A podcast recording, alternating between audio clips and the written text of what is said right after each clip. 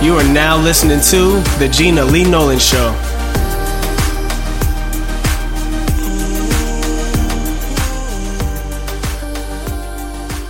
Hi, this is Gina Lee Nolan, and welcome to my podcast. Today we have former Eagles guitarist who is in the Rock and Roll Hall of Fame. He is a four time Grammy Award winner, a New York Times bestselling author, he and the Eagles have the distinct honor of holding the first and the third biggest selling albums of all time. His new album, American Rock and Roll, is out in April. My good friend, Mr. Don Felder. Well, first of all, Gina, I'd like to thank you for having me on your podcast. It's such a pleasure to be doing this for you, and uh, hopefully we can do it again soon. Oh, I can't imagine not doing this again with you, Don. And I thank you so much for being here today. I wanted to ask you, what was your inspiration for this new album?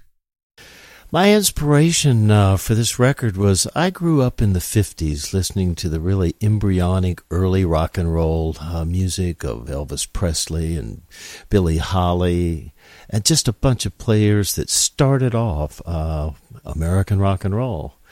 And every decade, there's been a different kind of source or influence that's came on board. Up and through the '60s with uh, Jimi Hendrix and Eric Clapton, and and just a lot of those bands, uh, Grateful Dead, that came out of the '60s and into the '70s. And so I wanted to write a song. Uh, the title song for this record is "American Rock and Roll." Kind of about that evolution and citing the people that were so influential in the development of today's American rock and roll. So I started out, I actually uh, laid out a basic track, which is the music, and then started writing the lyrics and invited people in to play on it kind of in their era. Like I got Mick Fleetwood to come in and play in the very beginning of uh, the record because he just has a very recognizable sound when he plays and feel. Mm-hmm. Uh, and then later, Chad Smith from the Chili Peppers, as the song progresses over the decades, comes in and just with combat boots starts playing really heavy, and that's just his style. It's sort of the development from a Fleetwood groove to like a, a slamming uh, Chad Smith track. And then there's a section in it where I ask uh, Slash, who lives down the street from me, to come in and play on this one track. Uh, and it's even mentions uh, Axl Rose and uh, Slash in the uh, Guns N' Roses sections of acknowledgement there. And it was just ironic that he got to play on that. And uh, it was just a lot of fun. I had a lot of different guest artists come in on this album, but particularly that title track and the concept of that was what inspired me to start this new record.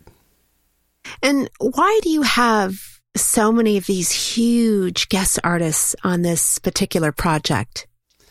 Well, on my last CD, The Road to Forever, I decided to play everything on this record myself. I played all the guitar parts, I played keyboards, acoustic guitars, talk boxes, mandolin, pedal steel, just about everything. Uh, I actually invited a couple of people in. Uh, Crosby, Stills, and Nash came in, my buddies, and sang uh, background on a song with me. And I invited one other guitar player, Steve Lukather, who I just love to death, to come in and do a kind of a harmony duet solo with me. Other than that, I, I had spent hours and hours and hours and hours and hours in the studio alone. And it turned out great, but I just it lacked the excitement of the spontaneity of working with another player and bouncing ideas off each other and just kind of rising something up together musically. So this record, I decided I was going to bring in a lot of players to just have fun with. Uh, I had Sammy Hagar come in and sing a duet with me on this really powerful kind of stadium rock song. While we were in his studio, Joe Satriani, an amazing guitar player, came walking in to grab a guitar out of his storage in the back of the studio room. I said, Hey, Joe, you got to come over here and play on this record. So he grabbed a guitar and an hour later, he and I had sat down and written and played these guitar parts that are just spectacular and so much fun to do. And while we were doing that, at the very end of it, Bob Weir came walking in the studio, who's friends with Sammy and has a studio about a block away. And I said, Bob, you got to get on this vocal mic and sing, uh, sing this background chorus part with me. Everybody's singing on it. So Bob went out and sang Rock You on this one song. So literally just a bunch of coincidences happened on a lot of these songs where the right people walked into the studio at the right time and we made magic out of thin air. That definitely is being in the right place at the right time. And that leads me to my next question as far as what inspired the song American Rock and Roll? There have been so many amazing, unique artists that have gone through the decades from the 50s, 60s, 70s, 80s, 90s that have added to and brought unique characters uh, to the development of rock and roll to know what it is today. If you just listen to it today, unless you understand the history of all the people that have gone before and can recognize and appreciate who they are and how it went from Buddy Holly and Elvis Presley to today with uh, all the great acts that are playing and writing today. Uh, so this song is a, a tip of the hat to all those people that are major contributors and heavy influencers with their writing, their singing, their styles, their guitar playing ability, uh, that just have added on to uh, the development and growth of rock and roll as we know it today. That's what this is American rock and roll. And what would we do without rock and roll? And uh, that leads me to my next question for you because you know, of all of the creative aspects in your career, you're, you're a writer, a recording, you know, artist, a producer, and you perform live and you have your entire career. And with all the noise and, you know, the success, what brings you the most joy and happiness? You know, Gina, every single aspect of the creative part of being a musician is a challenge. Mm-hmm. Uh, to walk into an empty studio that's dark, completely silent, turn on the power, have an idea, and breathe life into it. And by the end of the day, walk out of there with something that's really exciting, really musically satisfying, and know that you've just created something out of nothing, out of thin air that is a, just a gift that's so beautiful to have and be able to use over and over and over in the studio. Uh, and yet, when you go out and play those songs live for a live audience and you feel that energy coming back off stage and that appreciation and the excitement they get from what you do, it just brings up a massive amount of dopamine and joy and yeah. satisfaction and excitement and love. So it's one doesn't work well without the other. I know guys that are actors that work on film stages where they can take take 17, take 27 until the director gets it exactly like he wants. Mm-hmm. And then they have to walk out on a Broadway show and do a live show. And the excitement from that live show in front of a real audience is so intense, so much more dramatic than it is on a soundstage, like it is in a studio. So both go hand in hand. I love the whole process. The writing, having an idea, a melody, a line that starts a chorus off, and watching it just unfold and blossom into a studio, into a record, rehearse it, and go out and playing it live for an audience and feeling their response is just fantastic. I love all aspects of it it's magic. It truly is. I mean, just the, the whole process, uh, you know, you talk about, you know, the writing of it and putting it all together, recording it and then playing it live. And that must be just from an early age where you got the drive. I, I mean, how did it, how did this start? You know, Gina, when I was 10 years old, I grew up on a dirt road in the deep south in a white clapboard house that my dad and my two granddads built with their own hands. Had a tin roof on it. We didn't have internet. We didn't have iPhones. We didn't have anything really technologically at our disposal. We played with like metal trucks in the dirt, you know, and built forts in the wood. I uh, met this kid that lived across the street, and he had a broken guitar in the top of his closet, and I traded him a handful of cherry bombs for that guitar. Wow. About 15 minutes later, after a lot of explosions, his cherry bombs were gone, but I had this guitar. I fell in love with having to figure out how that thing worked. And I remember sitting on my mom's porch in a metal glider in the south, rocking back and forth and back and forth, trying to figure out how those strings worked and how it made music.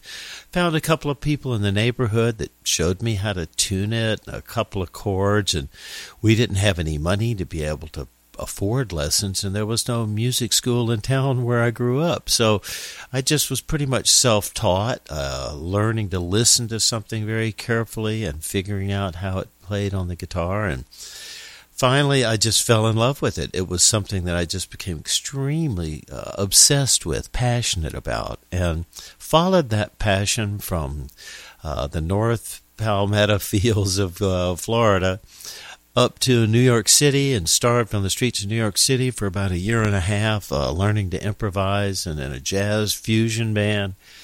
Finally got tired of that and moved up to Boston, where I worked in a recording studio for six days a week, making records, playing, writing, arranging, engineering, learning everything about making records. I got paid $50 a week.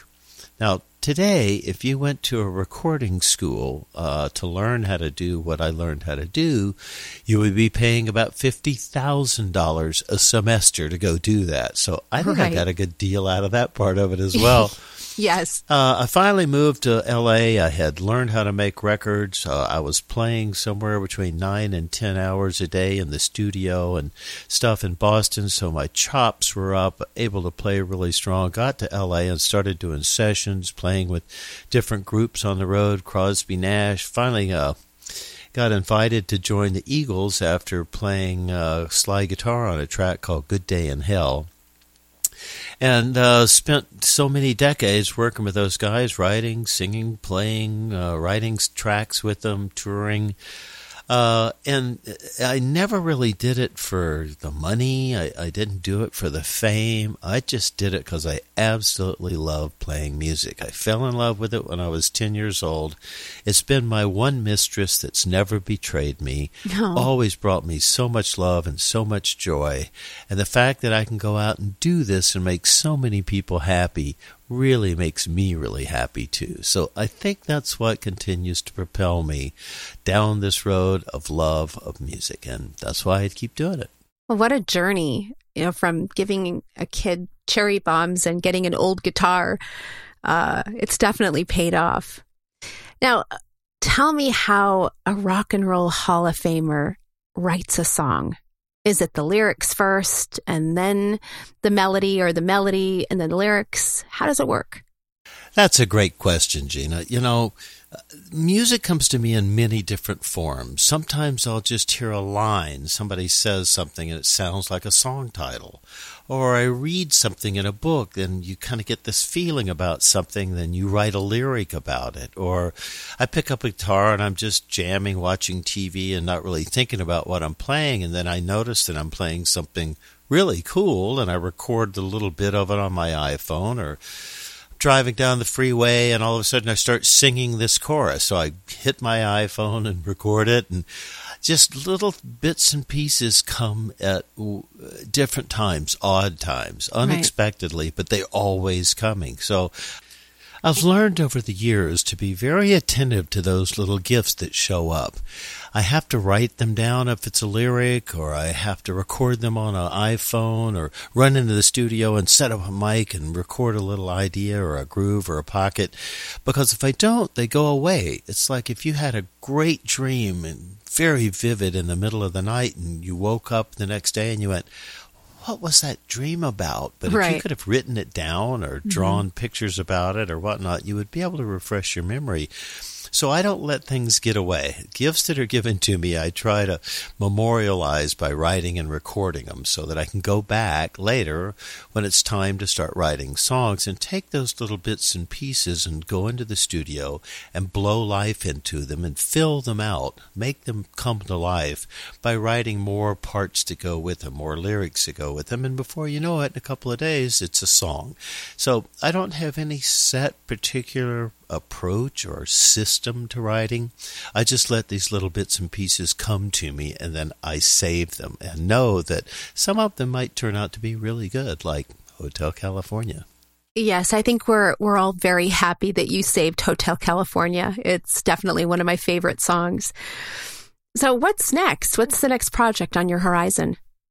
You know, that's a great question because it's always a mystery what lies ahead in the music business. I obviously going to tour, do a lot of live shows, which I love to do. I've got a lot of promo to do as I have a new album that's coming out April 5th called American Rock and Roll.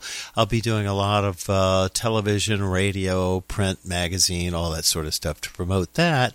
But primarily, I'm still setting aside enough time to go back in the studios on my days, quote unquote quote, off and try to keep writing for a new project. I have a bunch of other ideas musically, lyrically, and um, combinations of different concepts and musicians that I want to put together on this next record to do something that's a little abstract, a little different than anything I've done before.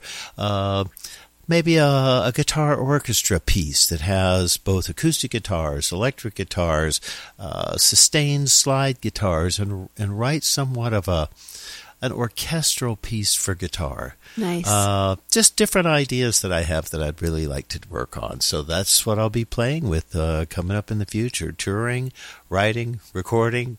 I guess that's the same thing I always do. Anyway, that's the plan.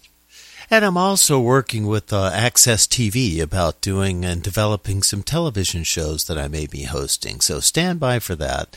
That'll be interesting. And uh, uh, I've hosted a television show back in the mid 80s, but this show has really great history of music, and so I'm very excited to be involved with AXS TV doing that. I'll be doing a lot of charity work as well, playing a lot of shows to raise money for St. Jude's Children's Hospital, cancer research, Autism Speaks, a lot of different worthwhile charities that really need help financially and support wise. So that's what I'll be doing in the future. I am so happy that you're involved with these charities. It's important that we raise awareness.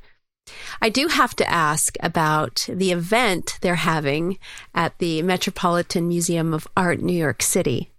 Well, the Metropolitan Museum of Art and the Rock and Roll Hall of Fame in Cleveland have put together this rock and roll exhibit of all the influential guitars in the history of rock and roll. They're going to have Jimi Hendrix guitars, uh, Keith Richards guitars, Eric Clapton's guitars, Van mm. Halen guitars, B.B. King guitars, all of the really high end, most influential guitars in the history of rock. Wow. I have been honored by them taking my white double neck guitar that I played for decades on stage, which has been in the Rock and Roll Hall of Fame for, I don't know, since 98 and they're including that in this uh, display there in, at the Met. So it's just such an honor to be there amongst all the other people that have huge names that have created so many legendary musical pieces of music on those guitars.